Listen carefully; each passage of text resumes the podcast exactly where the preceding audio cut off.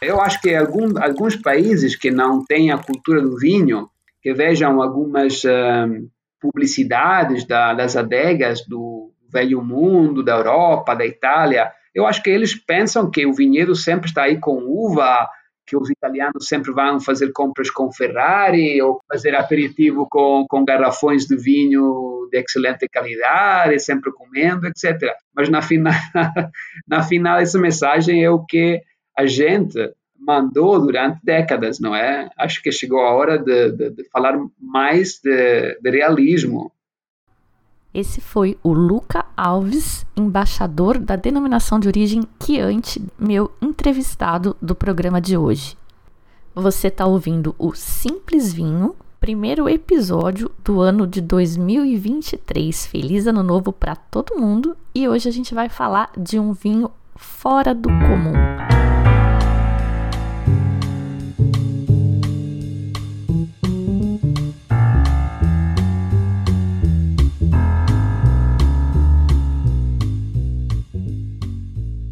É por isso que eu sempre lembro ao pessoal quando faz as provas do vinho santo, que muitas vezes, até na Itália, até na Toscana, tem uma, um prejuízo muito estúpido sobre o vinho santo, porque sempre foi é, contado como um vinho, bem, um vinho de, de sobremesa, um passito, como se fosse um vinho assim, um vale outro, né? ou seja, um vinho qualquer, mas não é nada não é um vinho qualquer, precisa ser explicado, precisa saber qual é o processo, precisa saber também do, do esforço do produtor que fez para, para produzir aquela garrafa de vinho, que não é um esforço comum, é fora do comum o vinho santo.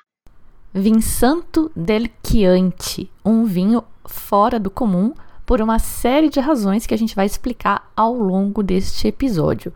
Além da gente falar do processo, que além de super romântico, super interessante, praticamente explica o nome, é uma das razões para esse nome Vinsanto, porque ele meio que conta com uma grande parte de intervenção divina para dar certo.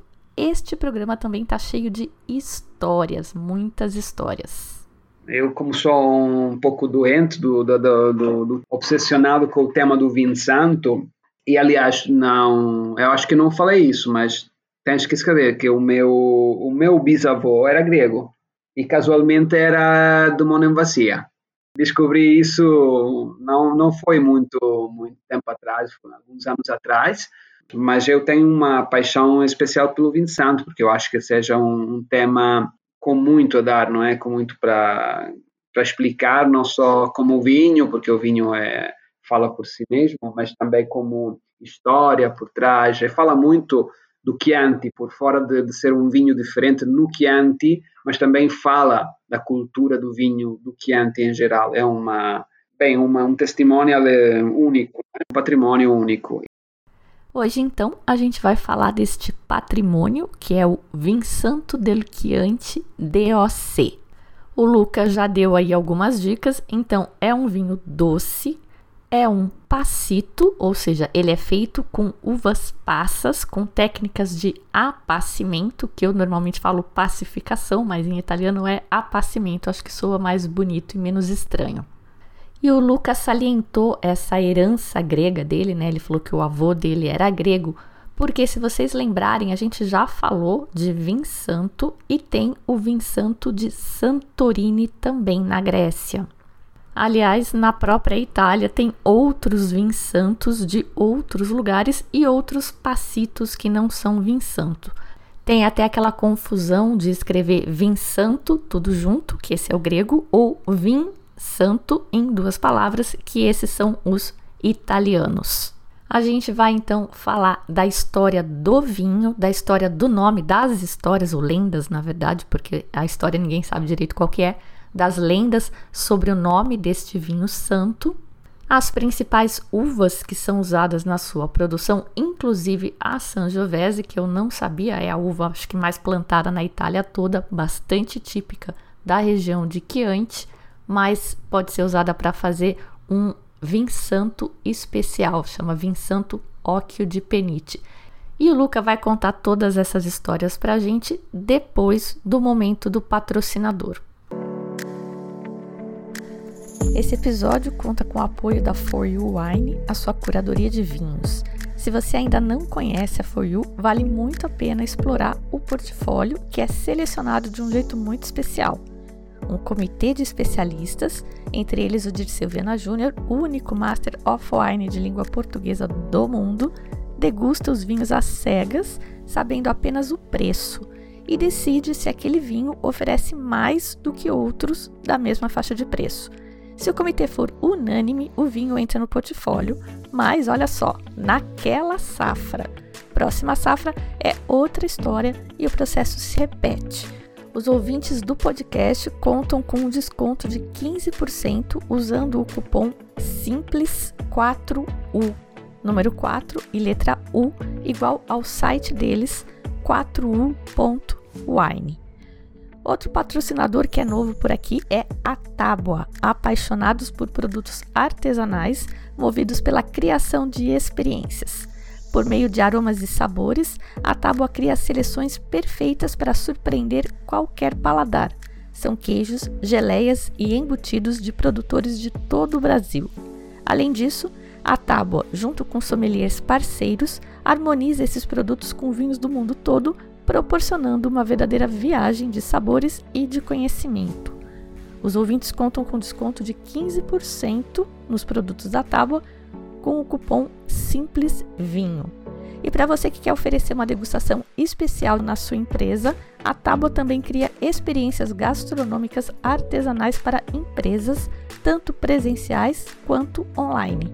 Para saber mais sobre as experiências corporativas, acesse atabua.com.br barra corporativo. E não se preocupem porque vai ter link para toda essa galera e os cupons e tudo mais no post deste episódio no site simplesvinho.com.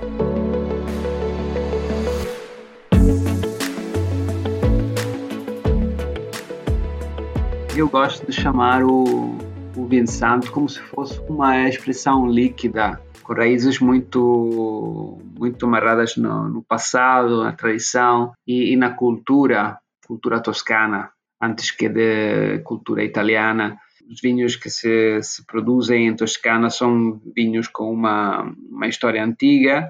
É, o vinho santo provavelmente é o, o vinho mais antigo, que durante vários séculos foi produzido de forma uh, familiar, de uma forma constante.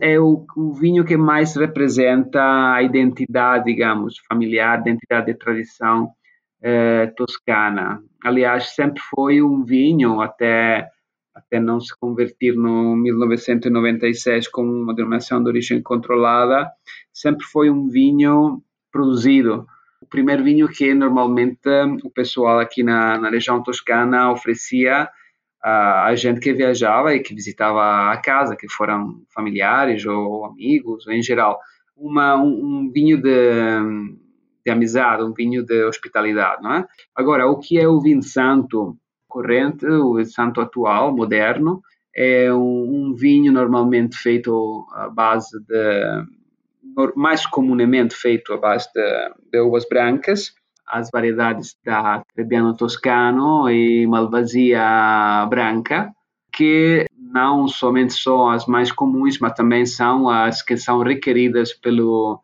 pela lei do Chianti, porque a lei fala do mínimo de 70% individualmente ou conjuntamente dessas duas variedades.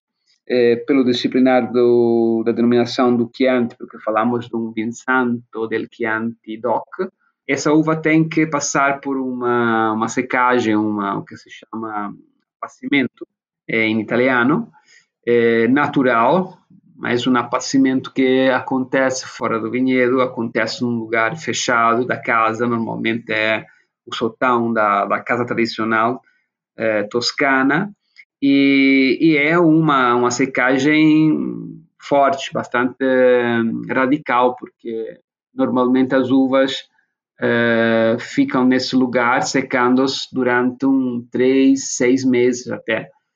E então já é uma passagem muito diferente do que é normalmente o apacimento que acontece, o que é utilizado como técnica no sul da Itália, não? nos vinhos comumente chamados passito, como pode ser um, não sei lá, um passito de panteleria, por, por exemplo, não é?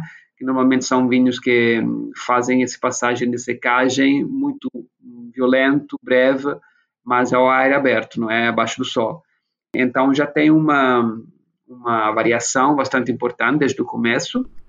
Então vamos lá. Ele disse sótão, sotão, né, com, com esse sotaque dele meio português, e ele tá falando um pouco de espanhol, ele confunde um pouco as duas línguas, e preciso dizer que ele só fala português porque ou o pai ou a mãe são portugueses. Ele, na verdade, é italiano, né? Então, graças a Deus que encontramos alguém que fala português para a gente fazer o podcast. Ele disse sótão, mas na verdade o vinho vai secar num porão e nas casas, nas próprias casas, e esse porão chama Vinsantaia, que é um porão, é um lugar simples, arejado, sim, com sombra, mas a temperatura não é controlada. É um lugar muito seco, porque as uvas vão secar. E a primeira grande diferença, ele comenta para os passitos normais, como os produzidos no sul da Itália. Ele fala do passito de Pantelleria, que é um passito da Sicília, feito com a uva Zibibo, que é o nosso bom e velho moscatel de Alexandria, que por lá chama Zibibo, e é feito com as uvas secando no próprio pé, a céu aberto ou na palha, o famoso van de palha, que são esteiras de palha onde eles põem as uvas para secar. Essa secagem ao ar livre acontece muito mais rápida, é muito mais agressiva, na verdade, do que a secagem que acontece na vinsantaia, que fica na sombra e é muito mais demorada. Então, as uvas acabam ficando muito mais complexas por essa secagem mais lenta na vinsantaia. Para essa secagem, as uvas podem ser colocadas em bandejas ou penduradas. A forma mais comum, até pela praticidade, pela otimização do espaço, é a utilização de bandejas que são empilhadas uma em cima da outra numa estrutura que eles chamam de castelos, ou os ganchos, onde eles penduram as uvas. E aí, essa uva que vai ser pendurada, ela tem que estar tá um pouquinho mais verde, mais íntegra, porque senão os grãos vão despencar tudo, né? Vai desmantelar e também ela é considerada mais sofisticada porque ela é mais homogênea, né? A uva seca mais por todos os lados, ela está em contato com o oxigênio por todos os lados. Concluída a secagem, as uvas vão ser então prensadas para extrair o suco.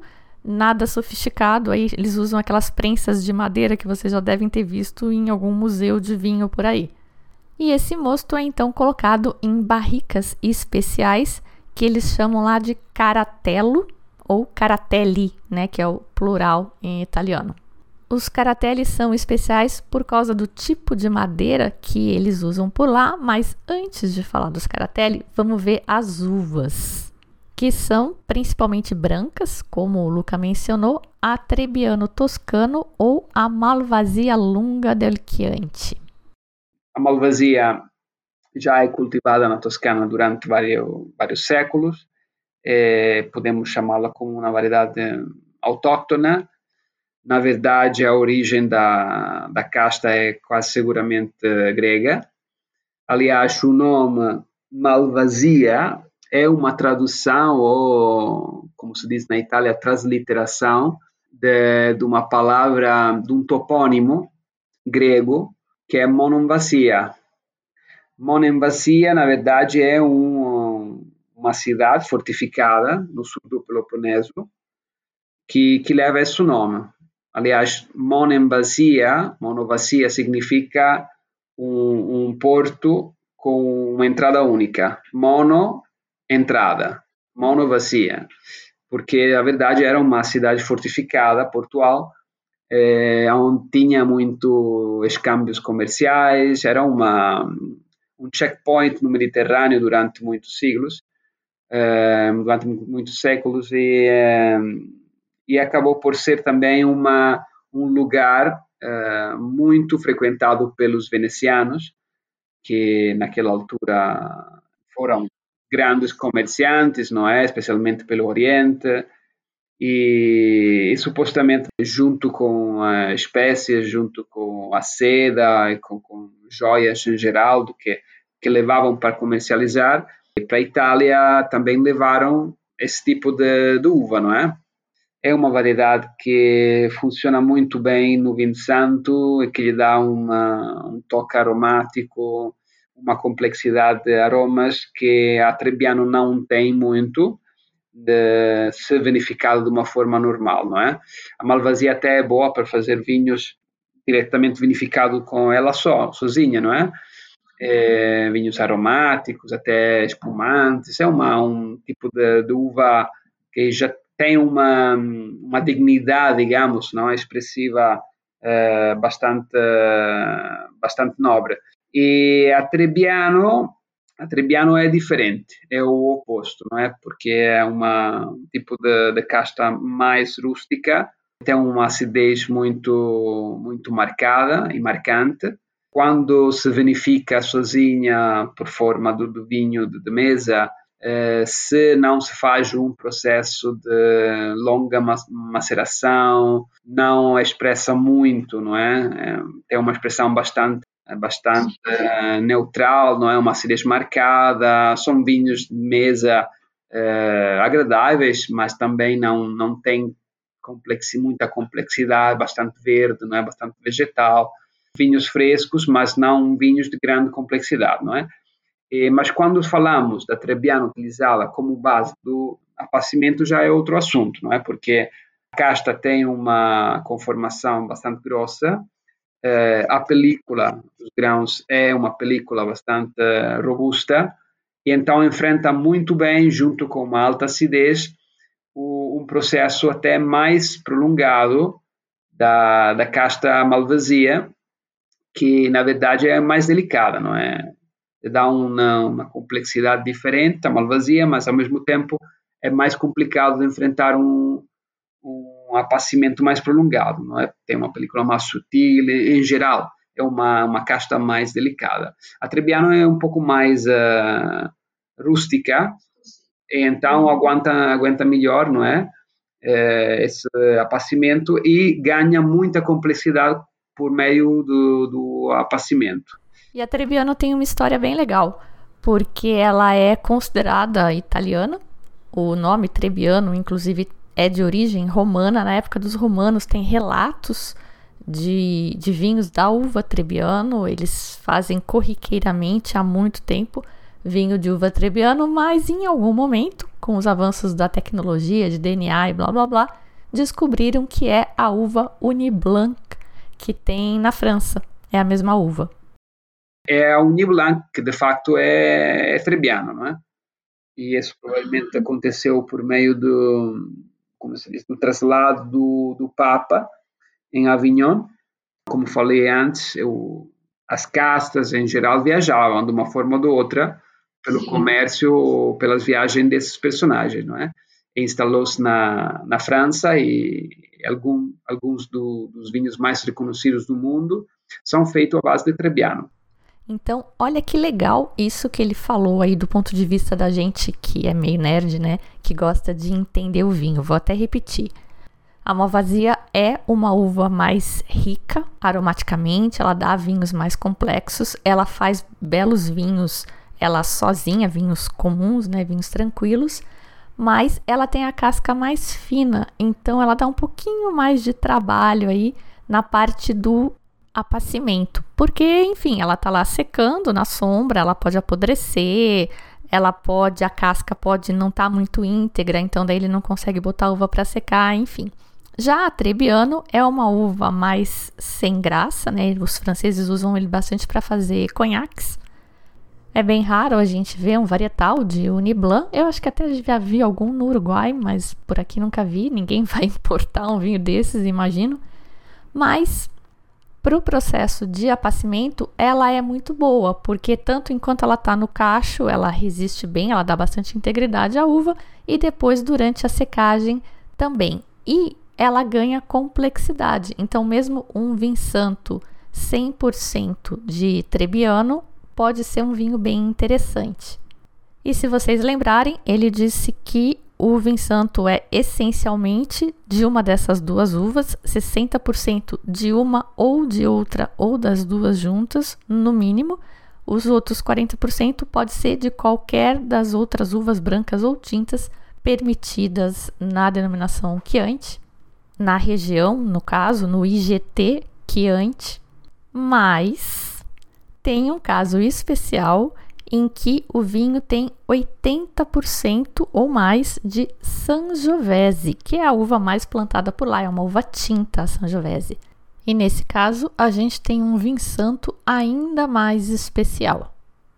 Não mencionei antes, mas o vinho santo também existe de uma forma eh, alternativa, feito à base da uva Sangiovese. Pela lei do Chianti, se o blend superar 50% com uva Sangiovese, já pode se chamar como Vinsanto del Chianti Occhio di Pernice, que é uma, uma versão que também provamos na, na, na degustação mais rara, e é mais rara porque por fora, por além de ser a, a casta mais cultivada em Toscana, Sangiovese, para fazer os vinhos tintos, basicamente, é uma uva mais delicada para enfrentar o processo de apacimento, porque a película é, é mais sutil, é mais fácil de estragar-se, que aparece uma botrytis uh, de tipo cinza, não é?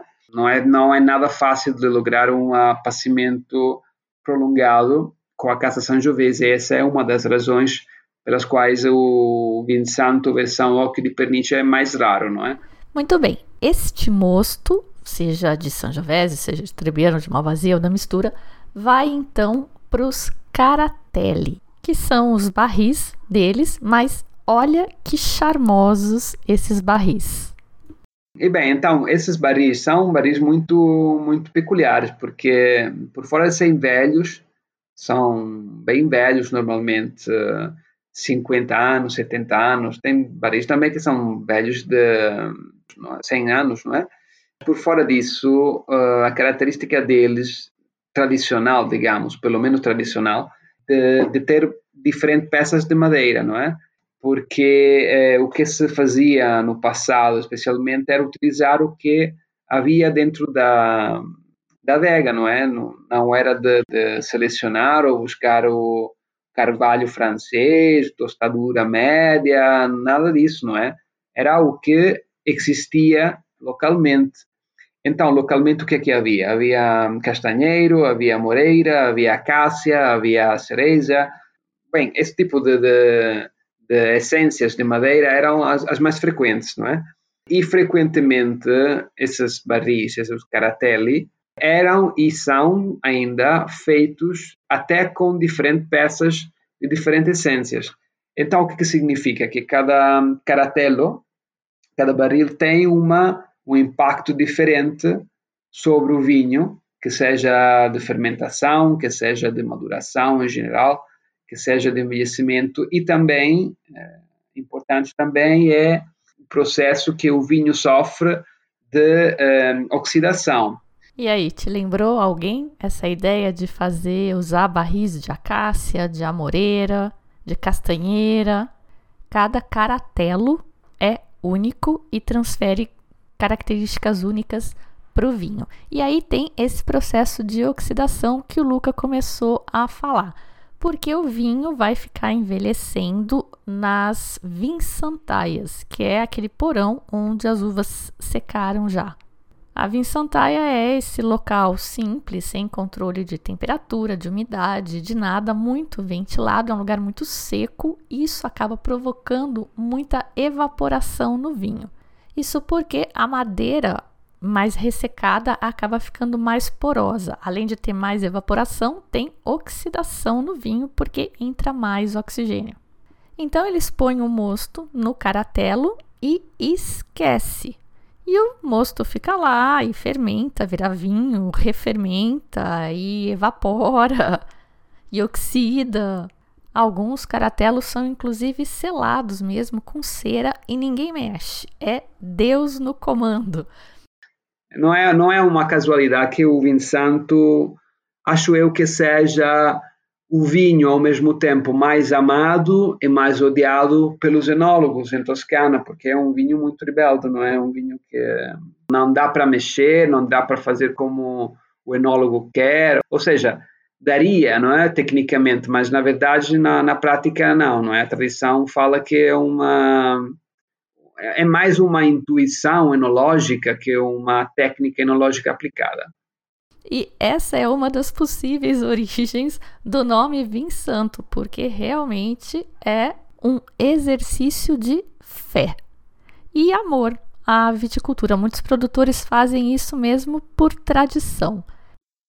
Eu gosto, eu gosto de, dessa versão, não é? Ou seja, que, que pelo menos para mim, os produtores do, do Chianti que continuam fazendo vinho santo da forma tradicional e, e praticamente hum, não vendendo a maioria do vinho, porque é um vinho que tem um mercado difícil, não é? Por quantidade, por preço também, etc. É, mas é um, não constitui um mercado de verdade, não é? Então eu acho que o gesto, não é, de continuar a tradição de uma forma tão cuidada, tão lenta, tão singular, não é, de sacrifício, uh, pelo menos tem que ser reconhecido como um gesto de, de fé, um gesto santo, não é? Eu, eu gosto de, de, pensar neles também nessa forma. Mas, na verdade, a, a palavra, o um, um nome do vinho é um, não tem uma explicação só. Tem várias explicações, mas nenhuma delas é uma explicação uh, científica aprovada, etc. Tem várias lendas por trás do vinho santo. Uma das mais antigas fala de uma, uma lenda de um, de um frade que durante a época da peste, então falamos do, Idade Média, eh, curava o, os doentes com um, um vinho muito parecido ao que hoje chamamos vinho santo, e como era um vinho também muito untuoso, muito cremoso, provavelmente eu utilizava como se fosse uma pomada para curar de uma forma de contato, não é? Uma forma, digamos, antisséptica. E outra versão que eu, bem, eu acho que explica bastante, de forma bastante sensata, a relação entre o vinho santo e eh, o calendário litúrgico, porque muitas passagens no, no tempo correspondiam com as passagens do processo de produção do vinho, como por exemplo a pressagem da uva, que normalmente frequentemente acontece durante a época do Natal, mas também às vezes chega também na Páscoa. Se não for a pressagem, muitas vezes a, abertura do, dos caratelli também coincide com a chegada da Páscoa. Eh, então, essa correspondência não é de, de, de datas poderia ser outra explicação para dar-lhe um nome santo. Uma outra razão, talvez um pouco mais óbvia, é que o pessoal lá na Itália, os padres, eles são chiquérrimos e eles costumam usar vinho santo para celebrar a missa. Sabe esse vinho canônico nosso aqui, que é uma coisa de louco? Então, lá eles usam vinho santo. Olha que coisa mais chique. Sim, com vinho santo, muito chique. Até o, não é esse Papa, mas o, an, o anterior, o Ratzinger, ele só utilizava vinho santo. E sabe que era um vinho santo do Chianti, uma bodega do, associada no consórcio. Também tem uma lenda que eu acho que, que junta um pouco as teorias diferentes que eu acho sensada, falamos do 1439, se não me equivoco, é, houve um concílio é, da Igreja do Oriente, do Ocidente, porque se haviam separado, não é? E abaixo da, dos Medici, na, na Florença da época, é, os Medici tiveram um poder incrível, não é? Incluso também um poder que, que chegava ao poder de, de religião, religioso, e então juntaram os papas da época, junto com os cardinais, os bispos da, da, daquela época, eh, para fazer con, concílio, chama-se, não é? Ou seja, uma, uma reunião. É uma reunião para fazer as pazes. É um, é um team building, é? eu gosto de falar dessa, dessa maneira, da, da igreja da época. E bem, eh, fala-se que durante uma, uma ceia não é, dessas, uma deram esse vinho e entre eles havia um, um cardinal, um cardinal uh, importante chamado Cardinal Bessarione. Ele vinha de, desde Nicea, que era uma área praticamente da Macedônia, cerca da, da Turquia, e ele provou esse vinho e lhe pareceu um vinho muito uh, similar a outro vinho da época que chamava-se Vino de Xanthos, ou seja, da ilha de Santorini, na Grécia. E fala-se que essa palavra, não, essa, quando ele falou disso, Vino de Xanthos, em latim, é, a gente que estava aí participando na, na cena entendeu como santos, não como xantos. Porque a palavra xantos em grego significa outra coisa. Não, se, ou seja, santo como Santorini, sim, mas xantos, que ele falou, é, parece como santo, mas na verdade tem um significado diferente, porque significa loiro, significa um vinho amarelo. E então pode ser não? que essa palavra tomou um papel diferente para descrever um vinho santo, mas ao mesmo tempo feito com a técnica de Xanthos, ou seja, vinho amarelo, vinho de, de, de secagem, etc, etc. Entendeu a confusão? O cara provavelmente falou que era um vinho Santos, de Santorini, como os de Santorini, um vinho loiro, um vinho amarelo, e o pessoal que não conhecia, ou sei lá porquê, entendeu que ele falou santo, de vinho santo. Mas a minha origem preferida aí do nome ainda é essa da fé do produtor aí que bota todas as suas forças rezando para o vinho sair bem. Aliás, na, na edição acabou perdendo essa parte que o Luca comenta que, é, além da evaporação, tem o risco de desenvolver a botritis cinza no mosto, né? O velo de flor não acontece, aquele bonzinho lá de, de Jerez, mas essa podridão cinzenta que prejudica, na verdade, o vinho pode acontecer. E acontece também da evaporação ser tanta que o cara abre o caratelo e não tem mais nada ali, tá? Evaporou todo o vinho. E só marcando agora o tempo de envelhecimento que a gente não falou ainda. Esse vinho fica no Caratelli por anos. Agora, a lei do Chianti são pelo menos três anos. Três anos mínimo. Quando falamos de um Santo reserva, falamos de quatro anos mínimo. Isso são tempos mínimos. Vocês sabem que em muitos lugares muitos produtores optam por deixar o seu vinho envelhecendo, ou surli, ou o que for, por muito mais tempo. Nessa degustação que o Lucas comenta, que foi onde a gente se conheceu, tinha vinhos de 10 anos de envelhecimento.